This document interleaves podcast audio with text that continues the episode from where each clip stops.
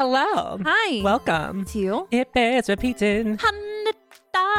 Your pop culture expansion pack. I feel like I need to rework the theme song to It Bears Repeating to be like the Recollect theme. So it's like your pop culture expansion pack.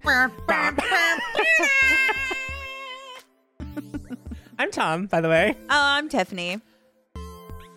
We're back. We're going to finally finish One Kate Bush. Oh, How are you? How is. I feel like we haven't talked about us ever on the podcast a lot. I all. am okay. How are you? I'm feeling the same. It's weird. I feel like we're in like a very weird time. It's a weird time. It is a weird time, time. for a number of reasons. For so many various, reasons. so many various reasons. And it's just like, I, where's everything going to land? Nobody knows. Don't know yet. Don't know yet. Yeah, I was literally asked in an interview today, where do I see myself in like 30 years? I was like, probably Girl, not here. bye. I don't fucking know. I don't fucking know where I'm gonna being- be next week. I was just being honest. I wasn't gonna lie to them. I've I'm done lying in job interviews. I'm like straight up like this is the kind of worker I'm going to be. You can have it or not. These are your Period. options. Take them And as it's like you if will. you like the way I work at the level that I'm at, that is fine by me. That's kind of where I'm at. Yeah. That's like I started a new job. You know, they are what they are. They do Yeah. what they do. Is it all correct? No. Are there some red flags? Like, kinda, but do they direct me? Do they influence me directly No. in my division? No. No. So at one point, my manager was like, "Uh, Are you concerned? Because this place is kind of messy. And I was like, Not me. Not messy to me, around me, or for me. I get to just do my job over here and like mind my business and then go Yeah. home. So Your mess can happen over there and I can still mind my business. literally that. I'm not intimidated at this point. I was talking to Kirsten this morning and I was like, here's the thing. You have to be privately a mess, publicly fierce. Exactly. Like you don't need to know. You don't need to know what's going on over here. You don't here. need to know. Right. Like, no one at work knows that I had a boyfriend when I started and I got broke up with in the middle of my workday and then had to continue working while we were doing speed trials for the type of work no one do. needs to know. no one at work no one knew. needs to know. No one needed. And I still finished my speed time very quickly. So I don't. So suck it Fuck from the back, bitch. Period. I guess that's the first time I publicly said that It is. It is. I wasn't gonna say anything. Privately messy. Publicly. That wasn't even your fault. Yeah, that one wasn't my obviously. fault, That one was not on you, honey. No, it wasn't. Sweaty. I was going to say something else and I completely forgot what it was. It's really hot today. It makes me. It's so warm. It's too. Delightful. No. No, this is like this. Nope. Don't you say it. It's too hot. 75, I'll take. 70 is perfect. 70 is perfect. Because if it, I would say we barely crossed into the 80s threshold though today. You know what I mean? we did, but I I felt it. It was hot. I felt it and it was hot. Yeah, it's like I'm going. I'm having flashbacks to wanting to go to Key West. Content things, content off the top. One, if you have never rated us before and you would like to, maybe do that on the Apple podcasts. Do that. Tiffany appeared on my YouTube channel. I surely did. And we had the best time. we talked. It's a podcast that's It is a podcast length video. So if that is your fucking thing, but it is edited and there's imagery. there is there is a lot happening. You- Actually. and a lot of it was cut out. If I told you that, if you would not believe that I cut a half hour of that out, but I did. it was a feature length film. It was. I mean it still is. It still is, but it was like longer. longer. Tiffany got to see. Tiffany had never seen the background of how those particular types of videos work, and it was. It's just you know it's it was like very fun. it is, but it's also It is a lot of work. it's a lot of work, and that was streamlined. I've never done it like that before. But I was like, I might do like that for myself. I mean, I think Um, it would make sense if you did. What? And then another content thing. I don't know when it'll be released, but I'm going to be on a Peloton related podcast, but I will post that, that. on my information whenever it comes up.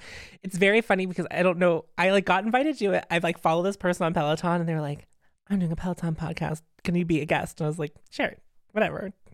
I've had it for long enough. I don't know what she's going to ask me, but I also haven't listened, I haven't listened to an episode. Oh, whatever. I will as I lead into it. So I know, I know the vibe. I'm a month into my new job and just mentioned to my manager that I am I have two. Oh, He was Hi. like, "Wait, you have a podcast?" I was like, two actually. I live a very full life. What can I say? when I punch out, I'm a different person. you don't want to know who the You fuck don't- I am. You don't know her? I don't know her. you know what I mean? Like, I feel like Honestly, that- I don't know her. I like I don't know her. I don't know her. It's nice to take a vacation from her and Yeah. have to go to work. My secret is that I dressed like a goblin that lived under a bridge, and now all of a sudden, I know what I'm doing. Right. when I used to work in the office, I like just put on regular clothes, and people were like, I was like, I have jeans and a t-shirt. I carry it well. That's right. You do. That's also the fierce. Publicly fierce. Publicly fierce, privately messy. okay.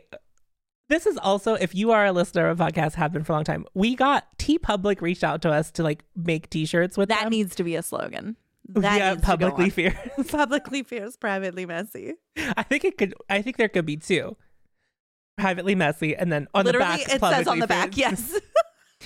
Uh, but I was just publicly fierce, privately. we have a lot of things we said. So if you want us to uh make Josh make us some t-shirt, He would do it. He would do it. he would. He would do it. We would also. I still want him to make men men are better dead.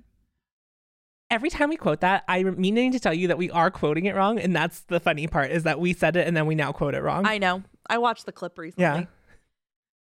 It's like to be honest, men are like it's better when men are dead. Yeah, but men are better dead. It's- like just rolls off the tongue, so just so smoothly, It, yeah.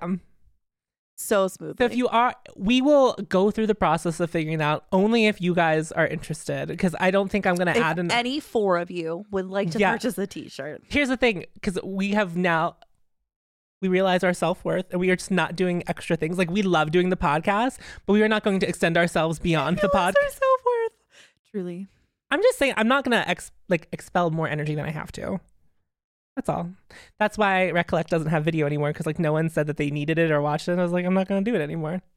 Period. period. So that's if you don't tell us that you like whatever's going on and we decide that it's not worth our trouble, we will stop doing it. That's just facts. That that is life. Yeah. As a young thirty something, prioritizing. Maximizing my time.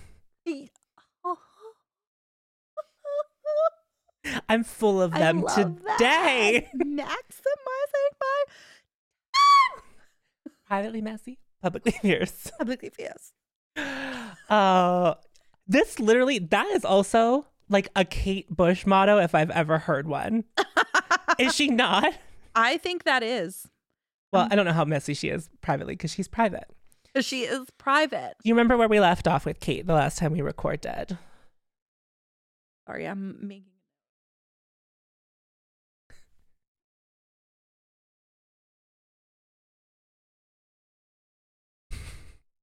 For later. For later, for t-shirts. If not, we can make a TeePublic and just buy our Honestly, own merch. just for my own, my own. I, but like you know how you have to pick the things that they are like they are allowed to print them on. I want everything to be available in crop tops. Every Every item. single fucking thing. and it has to be able to be printed on black, or I will not buy it. I would agree with that. Yeah, because I. Why does everyone like you want this on a white shirt? I'm like, no, no, I, don't. No one wants that. We just ate pizza. It would be covered in sauce. Yeah, nobody asked for that. No. a white t-shirt, get fucked. Are we in grade school? No. Stop it. Stop it right now. Unless people want it to be on white so they can like tie dye it or whatever. But like, ew, just like wearing a white t-shirt. Ugh. Ugh. Ugh. Unless you like just opened it and are wearing it for the fit for the gram, I like don't see the point. Bye. Okay, so do you remember where we left off with Kate? No. Not off the top of my head. Remind me. So we she did- did. She did very well. That's what I recall. So we finished with the sensual world, which had the trio Bulgarka on it, and we, Right. we deal with we love those women. And it's 1989. She's recently 30. Right. That's where we are in Kate's life. okay. So you are alive. I'm alive. I'm one years old. I'm about to be. Very exciting stuff. So immediately following the okay. Oh, I also oh, there's like this is not a trigger warning, but we're gonna go some sad places. I just want you to know that off the top. So I know sometimes I'm just not mentally capable of handling sad things, even though it's not. There's no like trigger warning necessary. It's just sad. Sad well, things are. if I cry, I cry. That's where Uh, I'm at. but I'm just telling the listeners. everyone who's Yeah, everyone- not yeah. present with us in this room at this moment. I told you time. days ago. I was like, we You get- I can't. I cannot guess at how I react to things in this moment. When I texted you, I'm gonna cry watching the Rugrats. Uh-huh. Tears were already forming. Okay, like I could have cried. The picture you sent me with that text was banana. I know what was happening in that picture, but I was also like, that one? Like Yes, like okay. them like singing to him. Oh my god. Okay, so immediately following the release of The Sensual World, Kate's guitarist of most of her albums died of pneumonia and as he was fatally weakened by the AIDS virus oh no. at the age of 35. He had kept his condition secret and it came as a shock to many. So no one knew that he was even unwell. And so then he got That's pneumonia and like died. The last song he would record with Kate ever was her cover of Rocket Man by Elton John. Which it- Tom sent me and I listened to last week randomly and Uh-huh. it was very delightful. It is. It's just. It's not what you expect it's going to be. It's pretty easy breezy as a cover, Mm-hmm. but the video is like worth watching because it is very fun. They get to the chorus. Kate turns into a fan. The fan turns on, and there's just wind blowing through her hair, and it's just It's like, Excellent. and it's great. And she's playing the ukulele. It's just like there's like a lot of weird things that are just like randomly happening in the. But it all worked.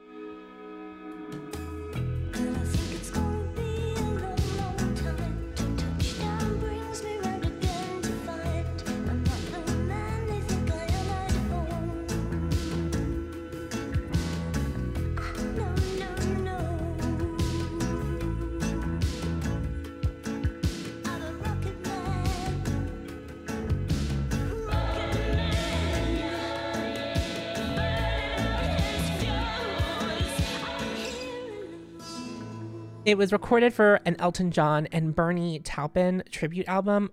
I don't know Bernie. Okay. I didn't look it up because it wasn't really important to the story. I imagine he might be a songwriter with Elton John. That was like my best guess. Oh, and if you don't remember, back in episode one, months ago, we've done episodes in between. Yes. th- to be fair to us, we are doing the bi weekly thing pretty well. We had like a little kerfuffle there for a second. Yeah, yeah, yeah, yeah, yeah. Okay, if you don't remember, Elton John is one of Kate's favorite musicians. So she was like very excited to jump on the opportunity to record for this album. She's thrilled to be a part of it. So when it was released, it was peaked at number 12 and was released in 1991.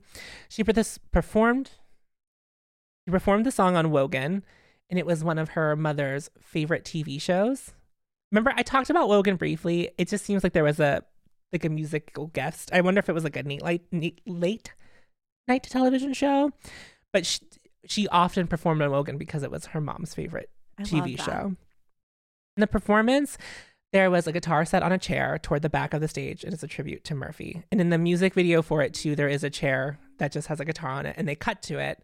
And of course, the first time I watched it, I had no idea what was going on. I like didn't even think twice about it. I was like, that was an interesting cut. Nothing. Yeah, what was that about? Yeah, and then it was like actually symbolism. Actually, you stupid fuck. It's symbolism. You insensitive twat. Not long after Murphy's death, one of Kate's two longtime dancers, Gary Hurst, died of AIDS in 1990. Oh no. In October of 1990, that was like kind of a one off thing. But in October of 1990, a box set that included all of her albums as well as two discs of B sides and rarities was released. Kate said this I feel the box set marks the end of an era because I'll never work with Alan and Gary again, and I do miss them. And it's made me think a lot about things, and I have consciously taken a break from work since their deaths to do nothing. I've taken just six months off. I've had six months gaps between things, but I but always carrying this project around. And I don't know why I haven't done it before. I'm a bit obsessive about my work, you see, but now I can see there's a part of me that loves not being tied into a project that loves to be able to go off. And she did. However, Kate did begin writing material for the Red Shoes in mid 1990. She wanted to go back to a rooted way of working, so she returned to the piano and sang the songs over and over again and worked it into what she wanted. She thought maybe her music had been too complicated for people to take in, that they have to work too hard at it. Ideally, I would like the music to be an easy experience, which I mean, she's not wrong because like sometimes it it can can be. Yeah. It shouldn't be misconstrued that Kate didn't want to sound more mainstream or marketable. She is actually literally worried that her music is too hard for the layman to get. I don't think that that's an unfounded fear. I don't think so either. But it does feel like a shift of some sort because when we worked on the dreaming, we did not give fuck what anyone was about to think of that music. At a fan convention that year, she hinted that sh- she may tour if things go well with the album. And it was very interesting. Kate was very into the idea of performing live at this very specific moment in time. It was something that she was very keen on doing. And Del Palmer said uh, the idea of this album was to get it recorded quickly and get out on the road with it. It didn't work out that way, but the idea did influence the way the album was put together. Unlike her last album, the songs were built off of uh, one of her bassist and drummer playing together in the same room to give them a live feel.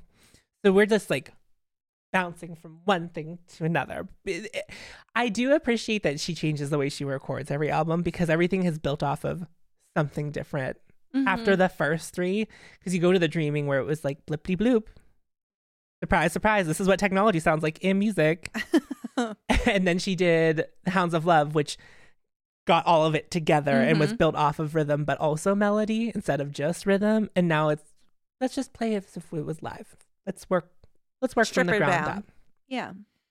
Kate had gone to one of Prince's live shows at Wembley Stadium and began chats of potentially collaborating. Oh my God. In 1991, Kate sent a tape of Why Should I Love You to Prince. Del Mar said it returned covered in vocals, guitar solos, and keyboards. Prince's engineer, Michael Koppelman, said that Prince's contributions were lame disco. That was Prince's production person. Over the next few years, Kate and Del rearranged it so much that it only retained the lead guitar, synths, and chorus vocals that Prince had provided. Hmm. So it doesn't sound like it went over well, but Prince is Also famously particular. Oh, but he's also credited on a number of songs on this album, mm-hmm. but not really. It seems like in not any significant way, but maybe providing musical music. You can hear his voice a little bit sometimes, but it's not. It's not a Prince feature. It's not like when Janelle May Janelle Monae had Prince on a track where it was like Prince is singing a verse and a, on the chorus. You know. Right.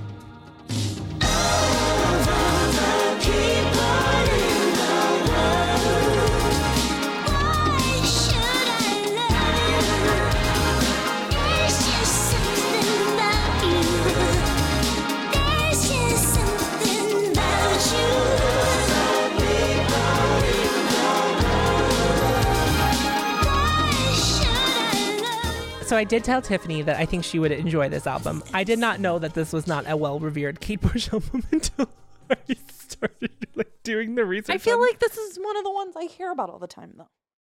I don't know if it's in a, about in a good way. So the Oh. author of the book kept mentioning that this album had too much and it wasn't as carefully curated as her previous work. And it complains that it is very Americanized. And whenever I read that, I was like, I'm just a simple American. I like simple music.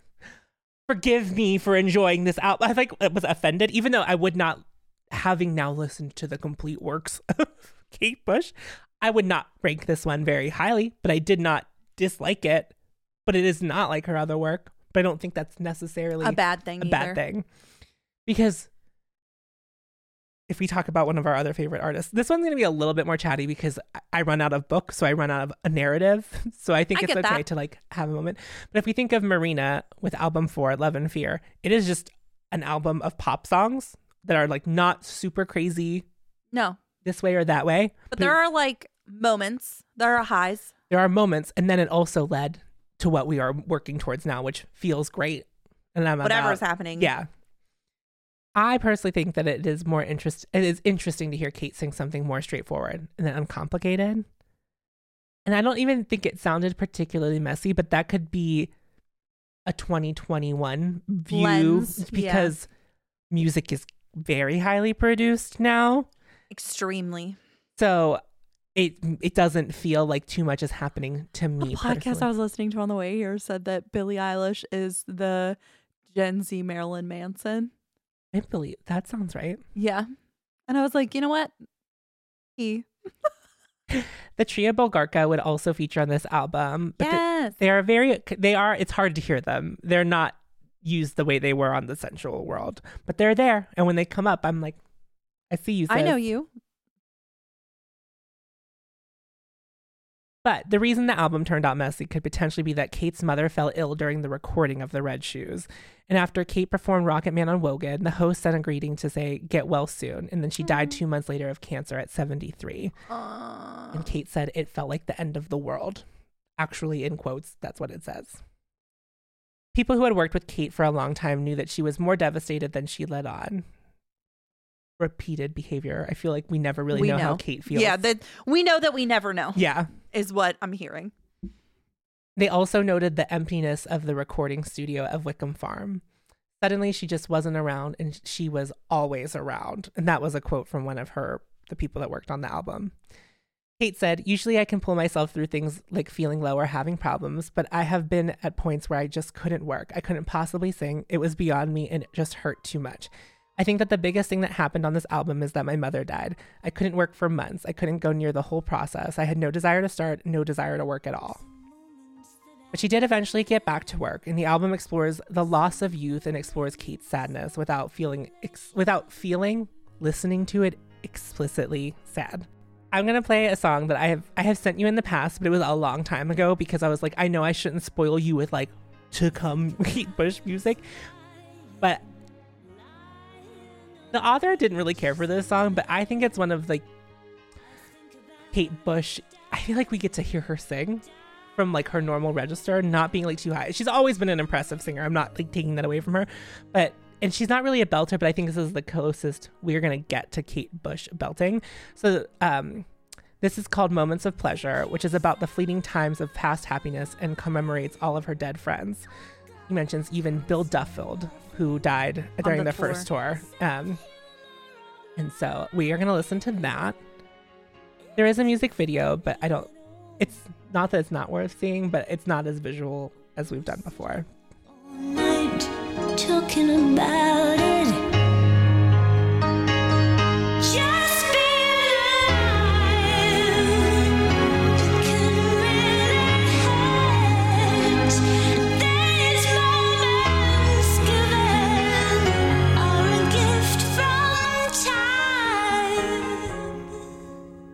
Did I tell you the time when Josh came downstairs and this was playing? Uh, Yes, you And did. He was like, "Are you well?" But to me, this song is good. It's so good. Yeah. I think that was the first time you listened to it, was when that happened. Just being alive, it can really hurt. I love songs like this, which are like sad, but also not really. It's just spitting straight facts. It is, but also, I don't think we are precious about our youth. Like we jokingly are, but in reality, you like I. Some people have big issues with it, but like I know, like life's coming for me. like you know, it's not a surprise. It's not a shock. Yeah. But I also think that comes with us being two people who are very comfortable who we are, and we came into that in adulthood. But I think people who have adored their youth and had Idolized. yes, No, I have not, I would say. But when she like hear this this part of Kate's voice, Yeah, this is more of the belt. yeah, I love the instrumentation. yeah, I don't think this song is as messy as now some of the other songs, like the one with Prince. I'll play you a clip of that too to get to the chorus, just so you can hear it.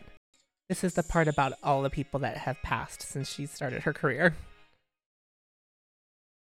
But the mar- the po- this was written before her mom passed. But this music video, the coolest part of so she's just like standing on a thing and it's rotating, but you can't you can't see it because it's just like kind of her waist up, and it just keeps rotating, and she's spotting at the camera. But they use visual effects and moved things around her as the music video progresses, and it's it is pretty cool. And then people come in and like dance with her while she's spinning. It's it is cool, but it's just not as necessary as like cloud busting Right. was.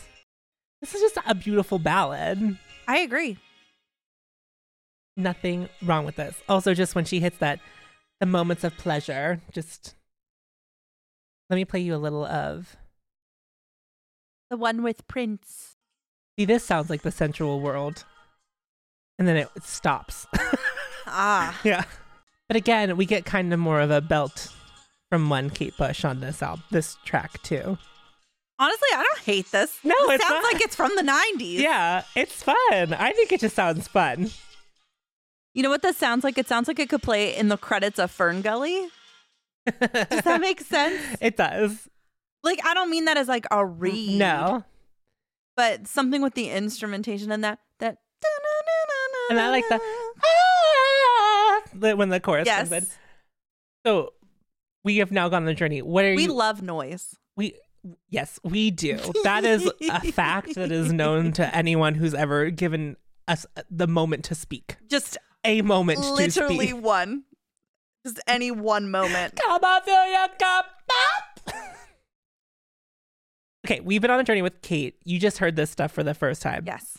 What would you say about it? What's the sonic shift that you felt? Did you feel one? Does it not feel like Kate Bush to you? It is less abstract It is. in a sense. I don't think that it's bad. no. I do think it sounds of its time a little. Do you think the other stuff sounded more timeless? Some things definitely did. I think that's just her whole track track song book to date. It's just like it's gonna sound like something. Yeah, whether depending on Yeah. on on what and where. hmm It's just like okay, so this is like unrelated, but the theory applies here. Okay. I've been listening to this podcast. There's like 60 songs from the 90s or whatever, or some Okay. shit. And like this dude talks about these songs, and it's a man, and like usually that's not my cup of tea, but he has like so much reverence for all the different songs. And they talk about all kinds of genres. I'm talking metal, pop, uh, rap, R&B, all of it. So on one of the episodes about Metallica that they did, they play a clip from the Metallica movie where uh, at the, this it's like a whole thing. You Okay. wouldn't there's no reason for you to know anything but Okay. This you. movie came out in the early I was looking for permission to not know that Metallica Nope, you don't have had a to. video I- movie. I like used to be very into Metallica, but in the early 2000s they released a documentary about them putting out an album for the first time since like the 90s or some shit, right? Okay. And at that time in metal there were no guitar solos. It was all butt rock and like new metal had taken over, Okay. okay? And there were no guitar solos. So they were arguing in the movie whether they should be included or not. And the guitarist Kirk Hammett was like by omitting the guitar solo, you think you're making it sound modern and edgy, but you are immediately dating it to its, It's gonna time sound like everything else because it's going to sound like everything else from this moment in time. I think that that something about that rings true here. Like Yeah. I think probably from the production standpoint of it all. Uh I'm not mad at it though because I enjoy music that sounds like it's very much from the 90s. yeah. I'm I'm like not mad at that. Yeah, and I also as I think if you are someone who's like new to Kate Bush and you try to take this all in, and I'm not saying like I'm a vet, like I've been doing it for like a minute now, like for this podcast, but actually having to listen to, and I, mean, no one said I had to listen to them all, but I thought it was very important to me to like actually explore all of the albums as time as we like go through them to get to this album after like the marathon of the first five. This was like a welcome, like a welcome.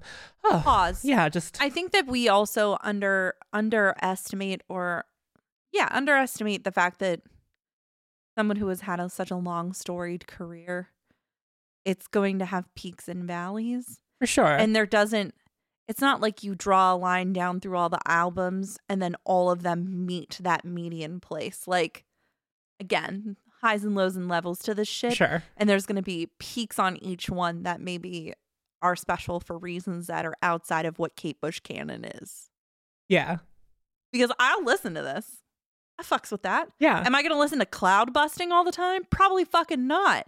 But I think that's like a fucking like really interesting piece of art. sure. You know what I mean? Yeah. But like there is something nice to be said for just like an easy ass song. There really is. To add on top of all of this, because of the loss of her guitar player, uh, guitar player Alan, Danny McIntosh was brought in to play on the album. He was a member of the rock band Bandit, and McIntosh was also part of a pre-KT Bush band group called Conquer. So a lot of the band members from the KT Bush band had also been in Conkers, which is C O N K E R S, not conquers like I conquered the world. Just just It's more like context. Conker's bad fur day. is what you're saying. Yes. Conquered bonkers. And he was well versed with Kate's work and he had actually taught Alan Murphy a lot of stuff What on guitar. So weirdly coming in with a pro, a legend. Kate and Del Palmer broke up amicably after 15 years together. And soon after their breakup, Fuck. Kate began to date McIntosh, who is, to this day, her husband. Isn't that wild? We've been with Del Palmer for so long. There's I- no info on why. it just said amicably. And I wasn't about to like research why they broke up. And I'm sure all I would find outside of the context of this book would be tabloids, British tabloids about, you know, Del Palmer and Kate Bush breakup. Kate Bush a complete bitch. You know, like, because I just feel like that has to, not maybe exactly what the headlines are, but what they're to lean toward. I say that there is a theory that when you move from a big relationship to your next big relationship in such a finite time, you really spent a lot of time uh, exiting the last relationship and Hmm. learning what you don't want.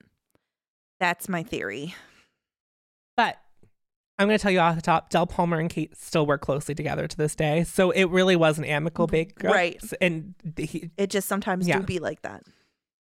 Kate, not only does she keep this private from the public, obviously, because Kate's not going to does. run to the media and be like, "Oh, I broke up with Del Palmer. Like, that's just not the MO we've been operating it on. But she also didn't tell anyone recording the album. So there was just like a tonal shift between the three of them that no one else really knew what to put their finger on. They just knew that something was like something, was a mess changed. uh, it Del Palmer worked on this album as McIntosh did, and people were working on the album could tell that something was happening, but just couldn't tell what. They were actually shocked when Kate revealed that she was dating McIntosh. This album features the one and only time Kate plays guitar on a track called Big Stripey Lie. And Kate said to Danny, I'm assuming in a very flirty way, I'm adding just a little bit of my own Embellishing. Yes. Went up to Danny and was like, I really like to be able to play guitar. And he gave her a guitar to play and taught her some stuff. And she came back, and this is a quote from Del Palmer. She came back a week later and was in front of the Marshall stack giving it to you. So I'm gonna play you Big Stripey Lie. I would love that.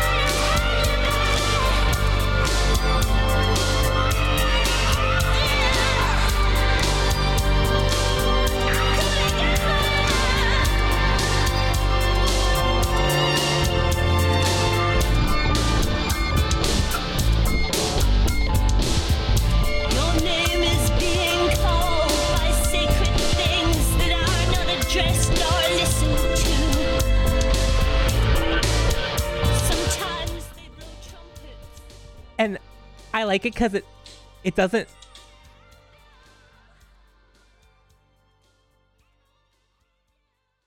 Kate Bush really said. she said, "Get the fuck out of here."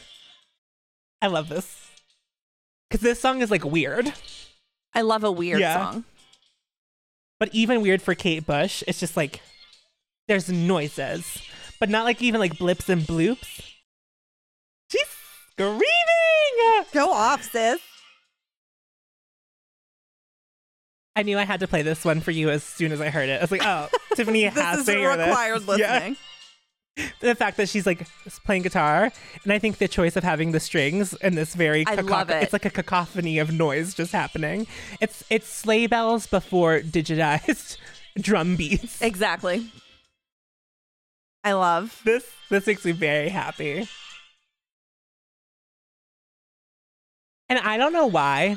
I imagine Kate Bush in front of like amplifiers, just a wall, like a a movie theater screen sized wall of Marshall. Well, yes. Oh wait, hold on. We just got to the solo. I just paused it. In like a peasant dress. She said, "I can and I will." That just that was more of a fun fact that I decided was more important than it probably really is in the grand scheme of things. No, I think But- that's pretty important. The Red Shoes would be the first album of Kate's to be recorded digitally. And it reached number 28 in the US, her highest in the US, and number two hmm. in the UK. Reviews were hit or miss for the album. Some gave it a rave review as they felt like it was the expectation of what they should do for a Kate Bush album, but other people thought it was messy. So if you remember, I just mentioned that Kate was very keen on touring before this album, but with the death of her mother, it seemed to knock the steam out of her. Uh, but she did create a 45 minute film that would feature six of the songs from the album.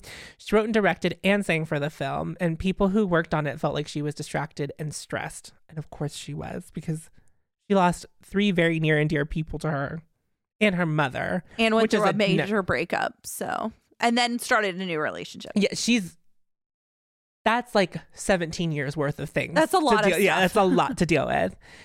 Uh, so people were quoted saying that working on this album on this film exhausted her just as much as the tour of life did.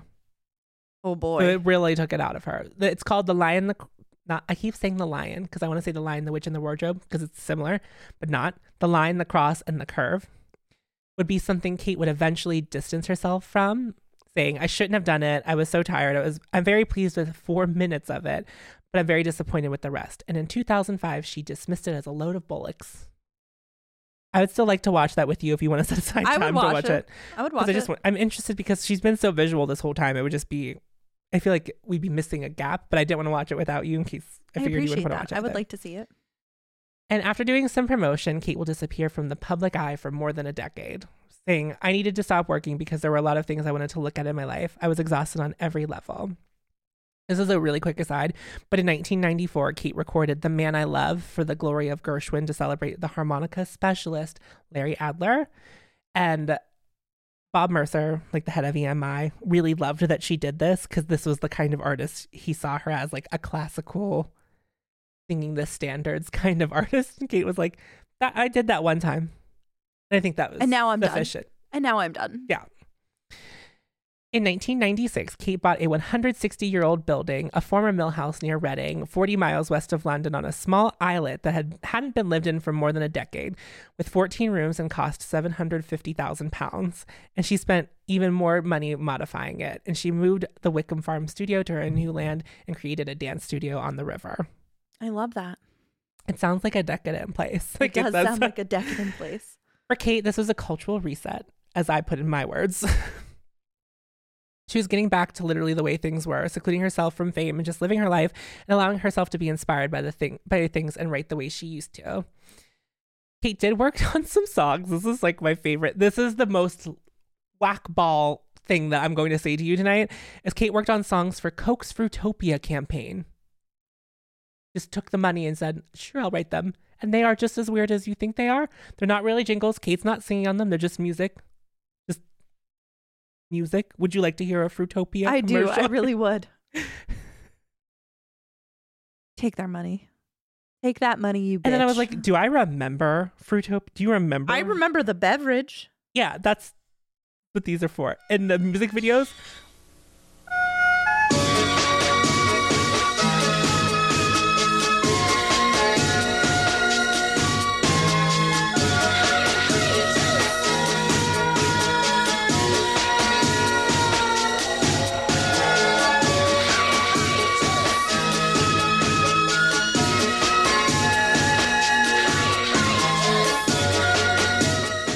What I love about this, I don't know if you feel the same way.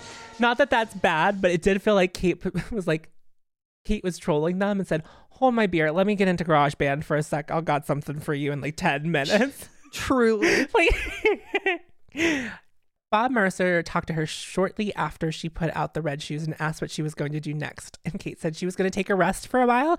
And Bob kind of poked fun at her, saying, You only seem to do it once every five years, meaning making an album.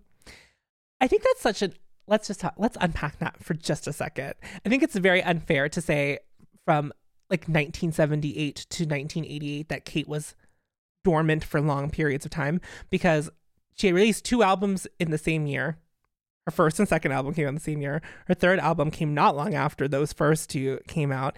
And then in the eight, like I think those all came out in the 70s. And then you have The Dreaming, which out came out in the 80s. You have Running Up That Hill, which came out in the 80s. And you also have The Sensual World. So I think everyone needs to calm down. She gave you six albums in a 10 year span, essentially. So eat a dick. Yeah, that's. And well, how wasn't- dare women rest?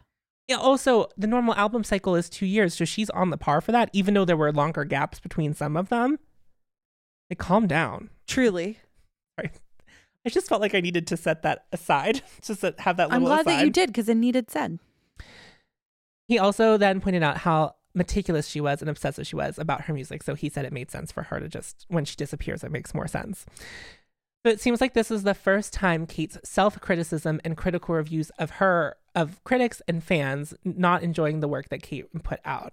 And in 1994, she attended her very last fan convention. So to say that Kate was an actual recluse is a stretch. She just started like living her life in a normal way. But people decided that she's a recluse, and that's something that very much was put on her Not by the tabloids, not something that is yeah. true. So she just wasn't going to events. She just wasn't being a rock star. And people were like, a recluse. Sure. Yeah.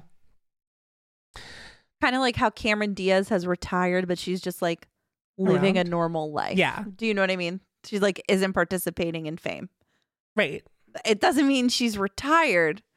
She just like Is living her life. is now. living a life. Yes. And good for her.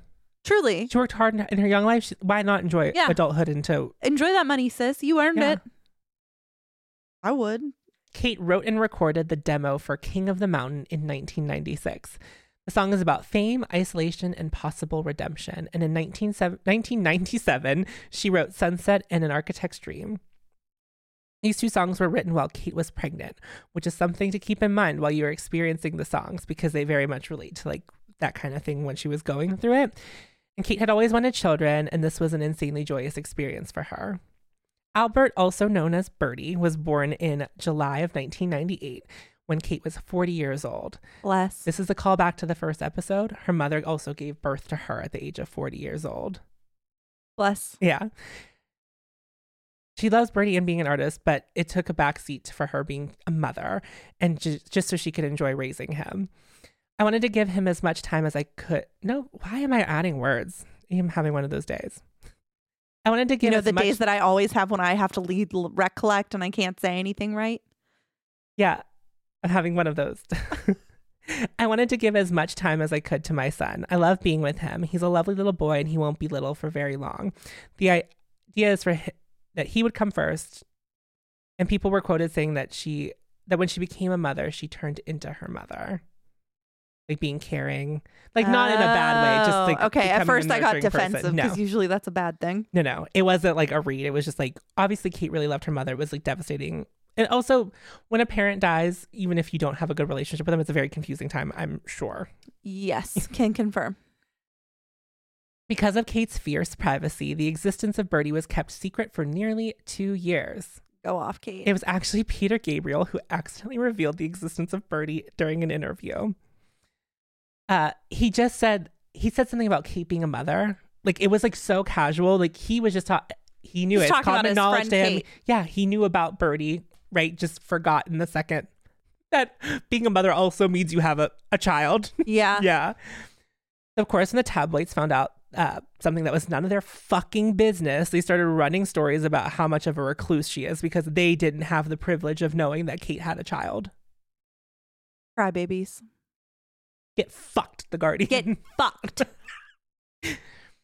It got so blown out of proportion that Kate decided to tell her fans directly through her fan club and also released a statement. Oh boy.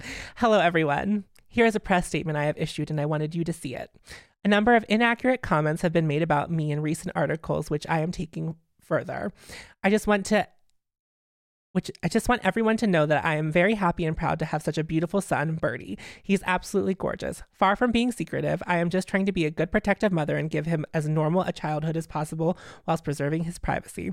Surely everyone can understand that. I'm having a great fun being a mom and oh, sorry, I had to do the British word. I'm having great fun being a mum as well as working on a new album. I hope you will understand how invaluable it has been to me to have a very fulfilling and normal start to motherhood, and I felt unable to tell you about Bertie previously for reasons already explained. He is the most beautiful thing I have ever seen. He is my joy, and I am very happy and very busy being a mum. I am finding time to write for the new album and very pleased so far. Thank you again for your lovely letters and kind wishes. I hope you will be happy for me. Lots of love, Kate. XX. That's very classy. Truly. Truly classy. I just love like I have prepared this statement and you as my fan club will get to see it first and then it will be released to the public and this is that. And that is that. and that's on period. And that's it. Yeah. On October, wow, this is so wild. We like just went from like the early 90s to 2000s. We are like already in the 2000s. On October 29th, 2001, Kate went to the Q Awards to accept the Classic Songwriter Award. She appeared very happy and healthy, and the joy of being a mother ran through her speech and other conversations she had that evening. She was talking about how Bertie loves Elvis and Bob the Builder, and Kate had quit smoking.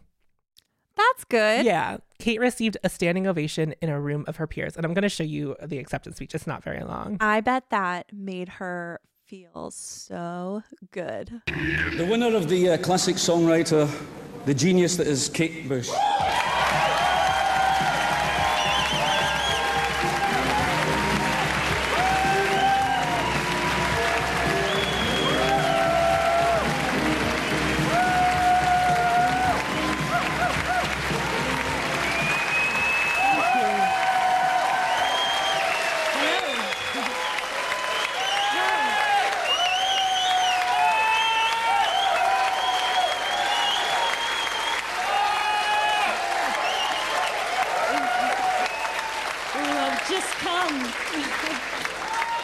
So much, everyone, um, especially to the readers of Q.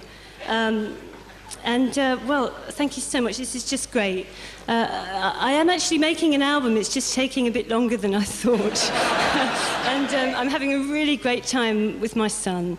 Um, there's a few people I'd like to thank. It's a bit naff, but here we go. Uh, it's Ricky Hopper, Bob Mercer, Dave Gilmour, Del Palmer, Hilary Sheffield, Lisa Bradley, John Einer, Brad Gelfond, David Munns, Dean Cameron, Elton John, Russell Roberts, Tony, and all at EMI. My brothers John, Paddy, and my mother, and especially my father, because when I was a little girl and I, I first started writing songs, whenever I asked him to come and listen, he would always say yes, and uh, that meant everything. So, so there. Thank you very much. Thank you. That hairstyle used to be my jam. I Oh, just yeah. need to tell you that. I, I need I, the, Kate's hairstyle in this is like what I think of when I think of Kate Bush. Quintessential. Yeah. They are eating it Literally. up. Jack White is on his feet. She's like, okay. I want you to know that she's the only person who got a standing ovation that evening. Of course she is, because she deserved Here's it. Here's the thing about Kate Bush is that she never read stuff about herself in the press ever. So she like doesn't know how revered she is. And I think that's such an interesting thing, but a great thing, but an interesting thing. This was written in the book, and I just thought this was like apropos to say on the podcast. Albert is by definition Kate's ultimate creation. He was the focus of her attention, where music once consumed her, her now now her child did. And Bob Mercer summed it up very nicely, saying, She's a ferocious mother. And that was just like pulled from like a little paragraph. Now I'm gonna cry. Right?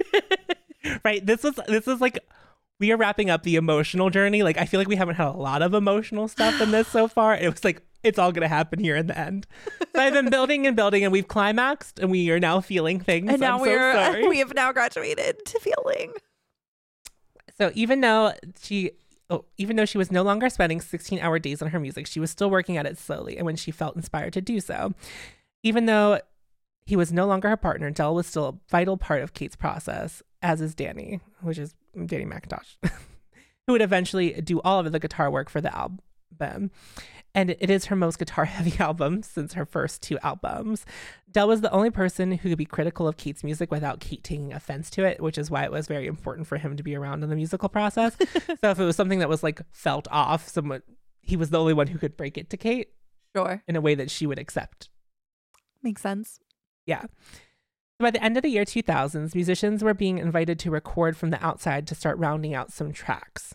Peter Erskine was invited by Kate to work on some things. He said it was all very secretive. The way the drums were shipped, it had to be extremely discreet. There were no labels on where they were going. Like I don't know. It was sounded very confusing. He recorded for three day- days and said he worked on about eight tracks, but only appears on three on the final album. And he said the work was at a very leisurely pace and improvisation was encouraged. Which is like a totally different world at one point because it was like so regimented. You had to Mhm. do it 8,000 times until Kate felt that it was a correct. Yeah. The way that this sounded to me is like you had musicians like in and out. They would improvise and add whatever. and Kate would be like, I like this one the best, so I will be using your take Mhm. on this thing. Thank you. Which I think is how a lot of big people do it now. Yeah. This theme would be seen by the musicians who would be invited later too. And Kate was very inspired by the birds for this album. And when you actually give this album a full listen, you can hear it. The wi- it's it's very interesting. And I, I I don't know this album well enough yet to be able to pull certain parts of certain songs for you to to fully be able to experience that. But they kind of like edited her singing over top of like a whirl of a bird. So it's like Kate singing and a bird kind of singing at the same time. It's very interesting. It's very, very interesting. So Aerial, like Hounds of Love, would have two sides to it. Side one would just be songs, and the second side, you know, like just songs that she put together. And then the second side would have a distinct story that would have nine songs telling the story from sunset to dawn the next morning. Much like working on the sensual world, the vibe seemed right for making this record. Everyone who worked on it talked how polite and unassuming Kate was. She was always making them tea and she was very sweet. And based on my readings, it all just felt very relaxed. We love that. And that's like the first time I think we could say that about Kate Bush is this felt relaxed. While in the creative process. Yeah. Kate literally had the wondering thought if this album would ever get done, but there did come a point where everything was coming together. So Bob Mercer and David Munn, and now Tony Wadsworth was running EMI. So she she had lost David Munn, who moved to a different label, and now Tony Wadsworth was running EMI. And again, Kate kind of relied on having someone at the top being her cheerleader, or else things may not have gone the way they did. But much like the first two, Tony is very much a champion of Kate. And he would stop by to time time to time and literally said, I can't she said to him, I can't wait for you to experience one of my newest creations, and then would serve him some cake she had just baked. Get fucked. he found out very quickly that he was not going to hear the music until Kate was ready for him to hear it. I'm fucking obsessed with that. Rumors of the album's release had started in 1997, but in 2004, Kate announced that her album was ready and would be released sometime released sometime in 2005. If Kate thought the world had forgotten about her, she was surely mistaken. The announcement sent the media outlets into a frenzy. Of course it did. Wadsworth and David Munns, who recently had come back to EMI from the other record label he went to, were the first two to hear the finished album outside of Kate, Del, and Danny. They were invited to the studio. Kate set up the whole thing and played it for them while she sat behind them, nervously.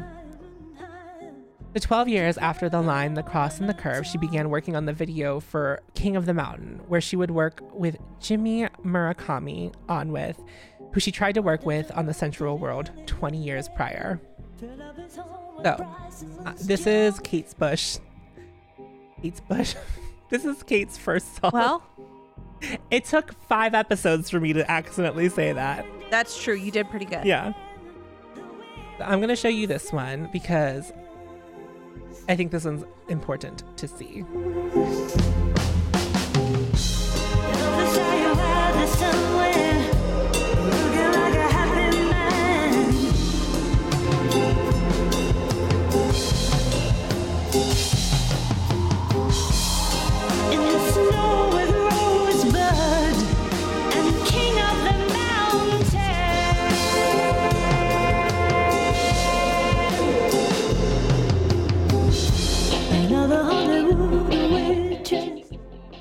Tell us tell us what happened, what you just witnessed and It started off with like a very Alice in Wonderland esque feel. It was just showing like sm- images and scenery kind of going by, and it all looked like it could be existing in the same space.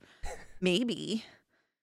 And it was black and white. And then there was a jumpsuit, and it's clearly Elvis's jumpsuit. yeah, And then it comes down right off its finger, it does. And it and it goes on a journey was on a huge journey. because it's not really over. no. What do you how does the song sound? What does that sound like to you? What was the shift? it was like very curious not like not in a bad way hmm but just sort of like well goes to show you never can tell i guess kind of vibe does that make sense like all we could do is really guess at this point What? that was the, my vibe that was the vibe Oh, maybe you're out there somewhere. The wind is whistling through the house. It is. The wind is whistling. Through the house. So, this is what Kate said. Um, when people listen to your record, it's an audio experience. You don't necessarily want to see things. Like when you write a song, the person singing the song is a character. Although it may be you vocally, it's not yourself you are singing about, but that character. It's someone who's in the situation, so you treat it like a film. That's how I see songs. They are not, they are just like a little story. You are in a situation, you are this character. This is what happens, end.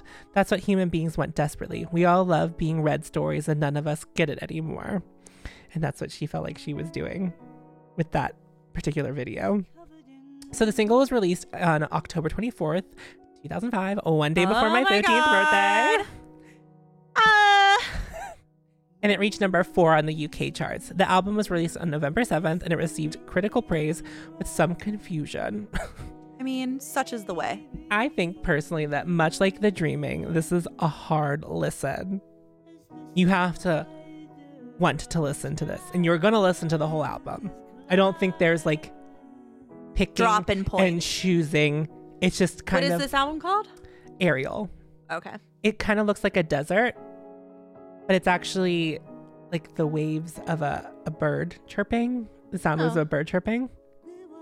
Like I said, these are songs that you cannot listen to passively. Each one is an experience, and the two sides are on their own album. So if you bought the CD, it would be two CDs. It'd be like one CD is the first one.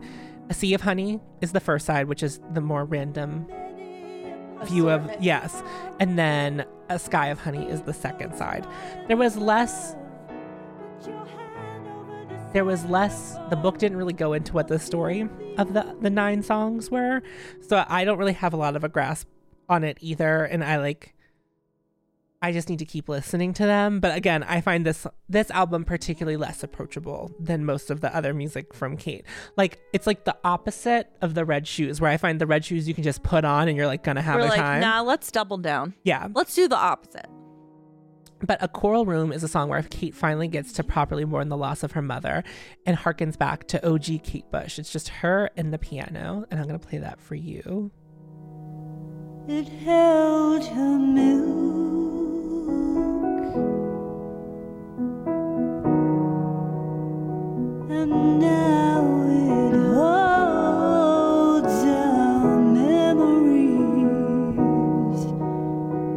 can hear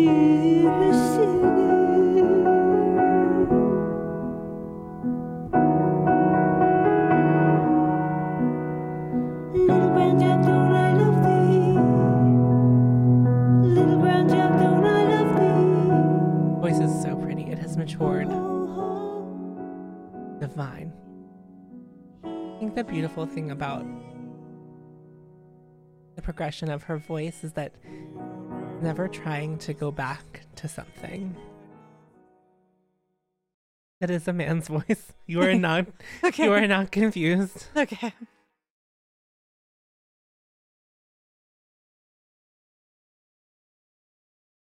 I wanted her to do the little brown dog. That's what I was waiting for. Well now he's doing No, I don't want him to do it. I want her to do it. We got further. The song still has mm, two minutes to go. That's what I wanted. So, this album was less focused on rhythm and had a keen sense of editing that a lot of her work in the 80s seemed to have lacked. Oh, surprise. and as promised, Kate did very little promotion, and all of it was done. She did say, she, at the end of like the Sensual World, she was like, no, We're not doing we're not this. doing this anymore. You get what you get. So all of it was done in print or over the phone or whatever was convenient to Kate to do. So if people were come, they were coming to her. She was like, "You're gonna come to my house to interview me." If that's what you would really it- like. Yeah, and it's it's between these ten minutes that you must be able This to set up and tear down whatever. In which you are able to speak with me. The album reached number two in the UK, and Kate was well aware of the changing tide of the music industry. As someone who was once the champion of using the newest technology in her music, she felt like the way things were heading now took the humanity out of music. Beyond that, Hmm. she isn't going to be the one on social media to promote her work, as that's where we're heading in this time frame. Ah, yes. So she could see it coming, but she was like, I don't like that. What a shock. Right, Kate doesn't care for social media. Truly. What like, a who's surprise. surprised? Though Kate did very little publicity, the tabloids were back at it again, specifically when Kate tried to divert public footpaths that would allow people to see her house. So, like, her house is on like a cliff. I don't know how else to describe this to you. And I read there was something happening where, like, there was bad weather and then, like, the cliff, like, everything started to shift. It was a thing. I didn't get into it, but there was like a lawsuit about that too because she was trying to say that I don't even remember. But it was like all very weird. I was like, I don't think this matters. so I trust your executive decision yeah, and so she's fiercely private. Obviously, when you're not invited guest, you are not welcome. So she just didn't like people that people could see her, but they were the city was like it's a public footpath, so you can't. I don't know what do to tell that, you yeah. about that. So Kate stayed relatively actively music. Ooh. Kate stayed relatively active music wise shortly after this release. She is friends with the author of the His Dark Materials trilogy, Oh. and she was asked to compose a song for the final theme of the Golden Compass movie. And she jumped at the opportunity. Of course, when Kate has something to base it off of, she finishes it in no time. So Tony Wadsworth at EMI, who has been at EMI waiting for this album for the past 13 years. he was like, oh, so all you needed was an assignment. Yeah, he was like astonished at the speed of the work, and Kate said, "I do well with deadlines."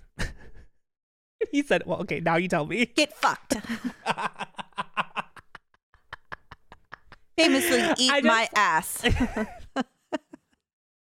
Kate's doing everything on her own terms, and everyone just doesn't get it. Like no one No. gets it. At this point of the Kate Bush story, I the book is wrapping up because the book was dated at this time frame. So I am now going to be filling gaps. It's going to be less narrative. It's going to be much more factual, ba- like not factual, but like just more spitting facts as opposed to Well, there also comes a story. point where it's like, I cannot continue at Right. this pace.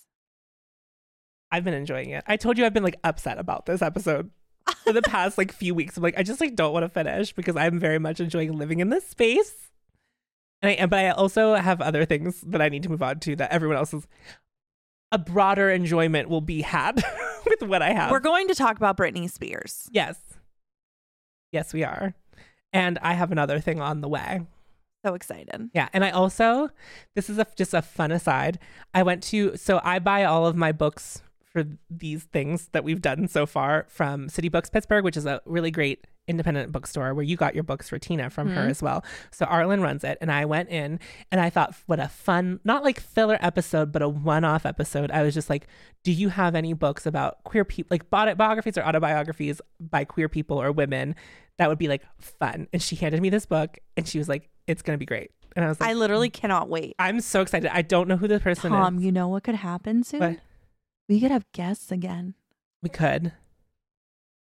Arlen would be a great guest. If do you think she would come to the I pod? don't know. I don't know. We could fucking find we also could probably go to her and record in the bookstore. Yeah, why not? Yeah. Listen to us having thoughts. Thoughts in real time shared. So, anyway, Tony Wadsworth and David Munns left EMI in 2008, and it was now being run by an equity firm. Ay, yikes. And will Kate remain there? Will something else happen? And also, don't forget, they really cannot threaten Kate because she owns all of her music, and she has had that since day one. They're just publishing, Yeah. but she like owns it. So Yeah. she could be like, "You are no longer publishing my music." Yeah, she Get could say get fucked." fucked. Yeah, like Get you wouldn't- So in 2008, Kate turned 50, Bertie turned 10, and her father died at the age of 88. Bless that man. And that is literally where the that's where the book ends. I'm like, what an abrupt ending to like a beautiful story we've been weaving, but also, you know, life goes on. So in May of 2011, just six years, you know, only six years after tight, a tight six. Kate released the director's cut, and it is her ninth studio album. The album contains no new material, but reworks from The Sensual World and The Red Shoes. Of course it does. And three songs were re recorded completely. Director's cut. Yeah, What a brilliant idea from the woman who's never really done. never really done. Never really done. Yeah. I liked four minutes of a project I drove myself crazy over, and then we'll in turn turn around and say it's crap many years later. And then I'm gonna then ten years after that, I'm gonna say, here's the better. Here's what I want. here's what I Well, here's close. so remember when we talked about on the sensual world, Kate wanted to use the Ulysses soliloquy. Yes, and she couldn't get the rights. she couldn't, but she asked again for the director's cut and they gave her permission. So the sensual world is finally the realized vision that Kate wanted it to be, but it also changes wor- uh, changes titles to be called The Flower of the Mountain. And the songs on the album are pitched down to cater to her more maturing voice. And um, we are now getting the perspective of a 53 year old woman singing these songs. So they do take on like a New different life. Yeah, It's and also different. some of the words are rewritten. So it's it's, it's like a I love thing. that. I'm obsessed with that. so Kate said, For some time, I have felt that I wanted to revisit the tracks from these two albums and that they could benefit from having a new life breathed into them. Lots of work had gone into the two original albums, and now these songs have another layer of work woven into their fabric. I think of this as a new album. The first song released was Deeper Understanding. And if you don't remember, it's the song about the relationship with a computer that was like not great. And Kate was like telling the future. Yes, I do vaguely remember. Yeah. So the song features vocals from Bertie, and they are like super computerized. He's actually the voice of the computer because it, it's. I don't want to show you the whole. The video is like eight minutes long, but um, the music video stars Robbie Coltrane, who played Hagrid in the Harry Potter films, and Noel Fielding is also in the music video. What? Yeah, he's in the music video. Okay. Yeah, Which is hilarious. I So- love that thing I sent you where he was like doing Kate Bush in the red dress. yeah. And then how there were distinct moments where more people in red dresses came out and would dance behind him, mm-hmm. but then disappear. I was obsessed. Can you believe? The audacity of this bitch. So, um, the album peaked at number two and was critically well received. It was the first album released on her own label, Fish People, which is a division of EMI. And the label was created to give her more freedom and the space to create at a pace where it will work for her. So basically, she would be like, EMI, I need money. And then she'd be like, if you would like to continue to publish my work, Yeah. then you will let me do my own thing under my own my own entire organization and leave me the fuck alone. So I'm gonna play the the rework of the sensual world because we've played that on the podcast. I'm not sorry, this woman's work, so you can hear the difference in. Should be crying,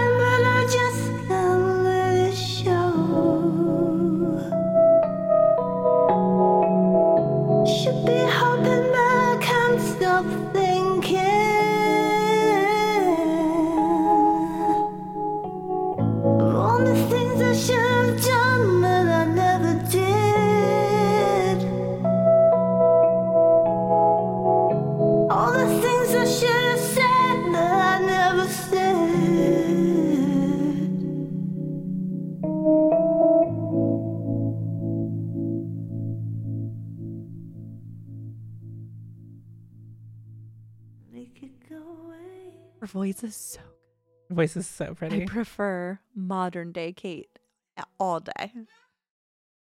Tiffany is actually truly just like so much more into the stuff that I've been playing this these this round. Ah! She has beautiful vibrato, which you don't really get to hear on her. She doesn't she doesn't This is a woman in her late fifties singing. Sing. She took impeccable care of her voice though. She quit smoking 10 years prior to this. It's Ridiculous. Dual peeps.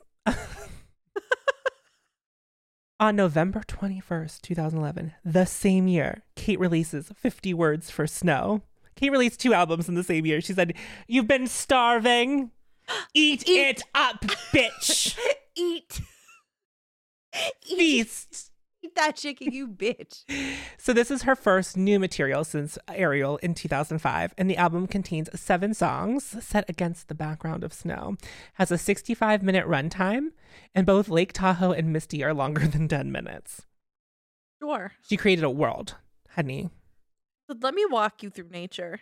So the first single was played on October 10th, and the song was Wild Man. The song is about a group of people exploring the Himalayas who end up finding evidence of the Yeti and out of compassion cover up the traces of the footprints to protect it. The new song has met a lot of with a lot of excitement from critics, and the song features vocals from Andy Fairweather Low. It's a very interesting song. It's like Kate singing over like some jazzy piano and some percussion. And then almost like in a prog rock turn, the man sings the chorus and it's like heavy and then it goes back back to like the lightness.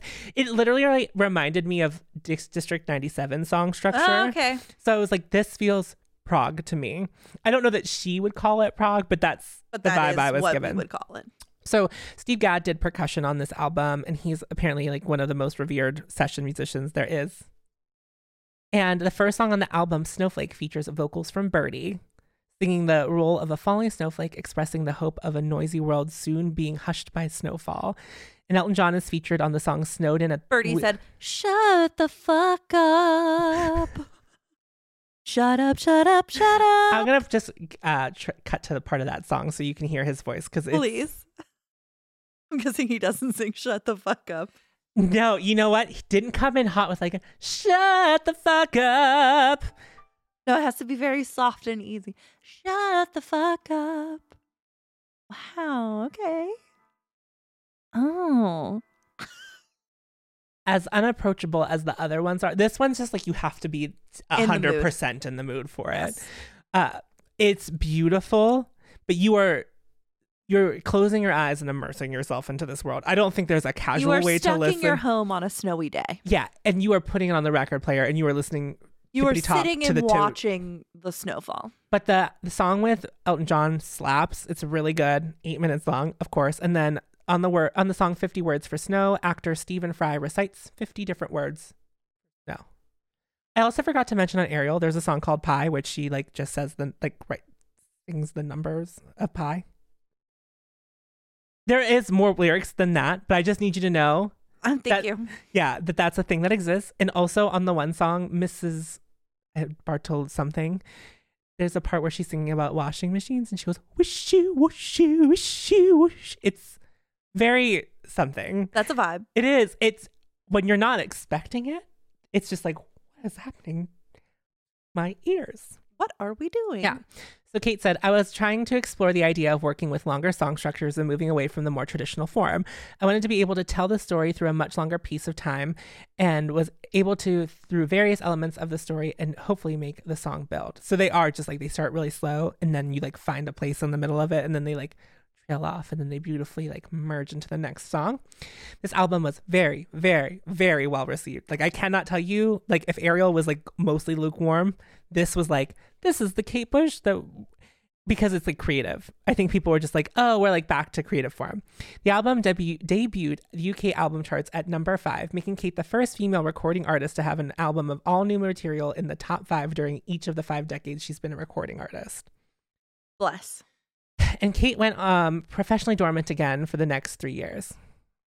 Buckle in. Are you buckled? I'm buckled.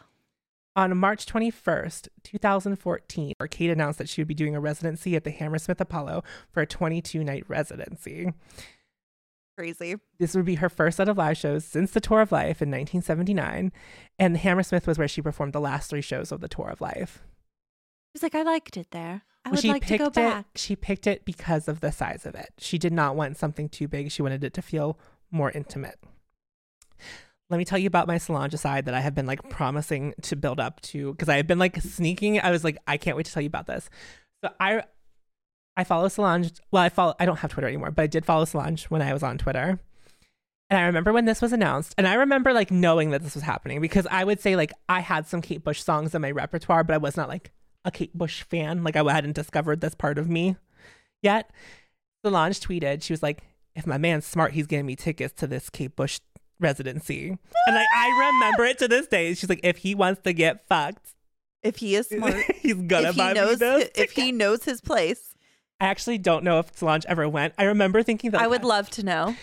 so Her singing, that was cloud busting, was it not? Was Solange the cover that you yes, me? I did. So That was. I was losing my mind. Oh, it's everything. Solange, solely, solely underappreciated. Just in a, I don't understand, and it's like unfair that Beyonce is her sister because, like, of course she's gonna get compared. It's like not even the same thing. It's like not even close to the same thing. No. And both are great separately. Just, but you also need to appreciate what Solange is doing. Just hundred percent. So I listened to an interview uh, Kate did on the BBC talking about this red- residency. Initially, only 15 dates were planned because Kate felt like no one was really going to care about it. Oh my God, Kate. You But due to the high demand, seven dates were added. Tickets sold out within 15 minutes. And Before the Dawn was the name of the residency. Kate had decided not to tour this album as she had very clear intentions of what she wanted the set to look like and how it was to go. And it would have been much more difficult to have to put everything up and then take everything down because there Is was- there a DVD? let me tell you the story. Because of course I looked if there was a DVD. Are you insane? Part of the story. How dare I rush you? Well, it's like actually written as part of the story. It was not just an aside. So, okay. The performance included dancers, puppets, shadows, mask works, conceptual staging, 3D animation, and an illusionist. And if you remember, the Tour of Life also had an I recall. I know you recall because I watched- recall we seen- watched it. Yeah. So the performance was broken into three parts. Part one would include six songs chosen by Kate. Part two would be the Ninth Wave Suite from Hounds of Love, and part three would be the Sky of Honey Suite from Aerial. And the songs she chose for the the six songs were Lily, Hounds of Love, Joanni, Top of the City, Running Up That Hill, and King of the Mountain. For some of the visuals, Kate spent three days in a flotation tank for filmed scenes that would play during the show. And the visual for And Dream of Sheep is actually available to watch on YouTube. And I think this was part of it. It was played in the, perf- the performance during it. Are you ready to get like some goosebumps? Because like what I'm about to tell you is bananas. The show was an absolute critical smash. The Evening Standard gave it five out of five stars. An extraordinary mix of magical ideas, stunning visuals, attention to details, and remarkable music. She was so obviously, so unambiguously brilliant, made last night something to tell the grandchildren about. Following the show, 11 of Kate's albums charted within the top 50 of the UK album charts. What? All of her albums charted after these slew of performances. That's insane. That is that is abso- actually insane. That is insane. So at number six was The Whole Story, which is her compilation album that she released in the 80s right, Right. after she was at her peak of fame. Hounds of Love was at number nine. 50 Words of Snow was at number 20. The Kick Inside was at number 24. The Sensual World was at 26. The Dreaming was at 37. Never for Ever was at 38. Lionheart was at 39. Aerial was at 43. Director's Cut was at 44. And at 49 was The Red Shoes. Red shoes trailing. Bringing mean- out bringing out the rounding out the bottom, but I mean, Yeah. someone has to. So those happened in 2014, and in 2016 she released the audio of it. And I'm just gonna play you the like the last minute of the last song, so you can just hear the audience, hear them. I knew she performed again in the aughts, Uh huh. but I didn't know like details about anything, obviously, because I stopped trying to look for Kate stuff because I didn't want to ruin anything. So cloud busting was actually an encore.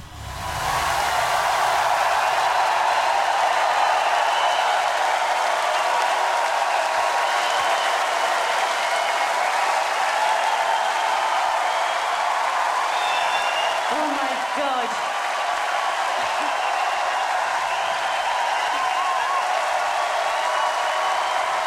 Thank you so much. What a beautiful sight. Look at you all. There is still a minute and 10 seconds of audio, and it is just people Like flipping the fuck screaming out. their faces off for Kate Bush. I mean, as they should. Yeah. this is the first time she performed with in ears in. And so she couldn't really hear the audience. And so at the end, when she would take her headphone, like the pieces out, she was like, oh my God. she was like actually so overwhelmed. Can you believe? No, but I mean, yes, but, But no. no. Still just 20 seconds. I love that whoever edited this left this whole part in. They were like, you need to know. yeah, you need to know. You need to know. In 2018, Kate announced that two box sets of remasters of her studio albums um, would be released. So there's like two big final sets, and you best believe I've had my eye on them. I know I don't need them, and I could buy all the albums individually, but like I think I want them. You know, period. So there was a man who recorded vocals on them that was convicted of multiple sexual assaults. So they were replaced by vocals by, from Bertie. So all of the re-edited versions, that anything that says 2018 remasters, anything that like required new vocals is from Bertie. And Bertie also performed in, he was like one of the performers in the show. And Kate released a compilation of rare tracks and cover versions and remixes called Other Sides, which was released on March 8th, 2019, which was like not that long ago. Just remember. Now let's talk about Big Boi. You ready to talk about Big Boi? An interview with Yahoo, Big Boi said, I love Kate Bush. That's my people, man. My uncle turned me on to her since I was like in eighth grade. And this is my mom's brother, like the weirdo brother. He turned me on to Kate, Fleetwood Mac, and Sting and Lynyrd Skynyrd. His top two artists are Bob Marley and Kate Bush. They're like tied for number one, 1A, 1B.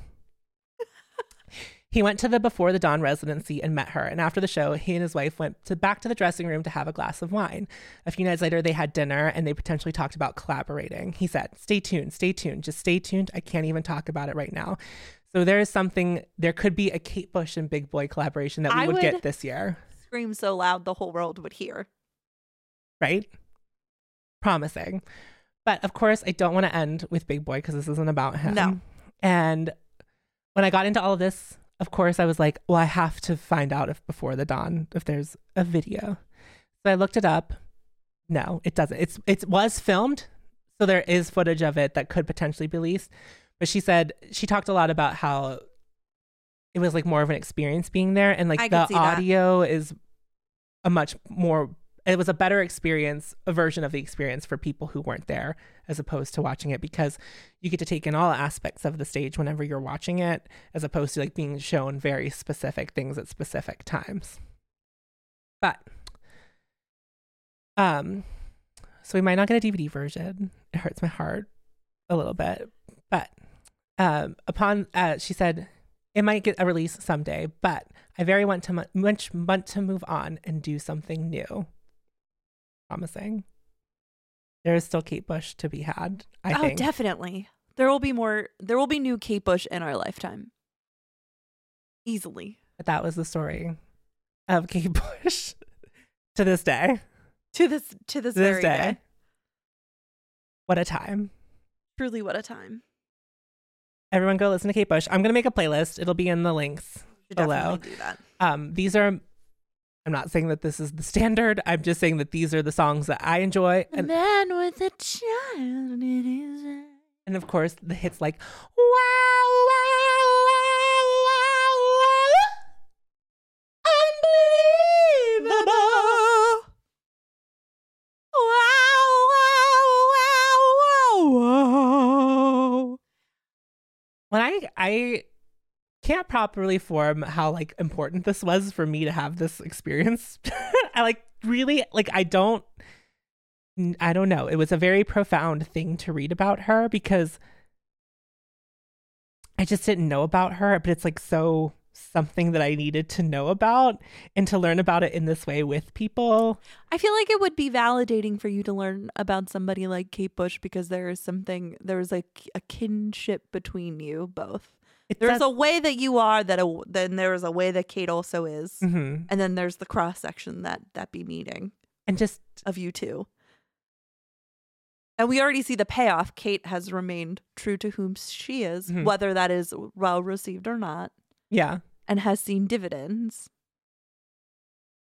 and just to talk about I a woman who like clearly is revered by people but also i feel gets swept under the rug because i Right. not i feel like the american audience doesn't know her Not really, no. I would because if not. she was in the top 10 every time she released an album in the uk the uk is like that's our bitch that is our girl and don't you like try it anyway the dollars are prepared for should i need to drop them they are laid, they are pressed, they are they are I'm not manicured. there is money set aside in the uh, like in the case that kate's like it's happening and i'm just gonna be like i'm going who knows where it is like i don't even know do you know what i mean like i know i'm gonna have to go somewhere i'm can't it's just not coming to me No, No. no, most certainly not. no and it could be tom goes across the world by himself because who knows like you know what i mean That might be what it is. it might be what it is but i'm ready to take that journey because i feel like that's my live my laugh my what is it called E pray love. that's my yes, that, that would be your e pray love. not my live laugh love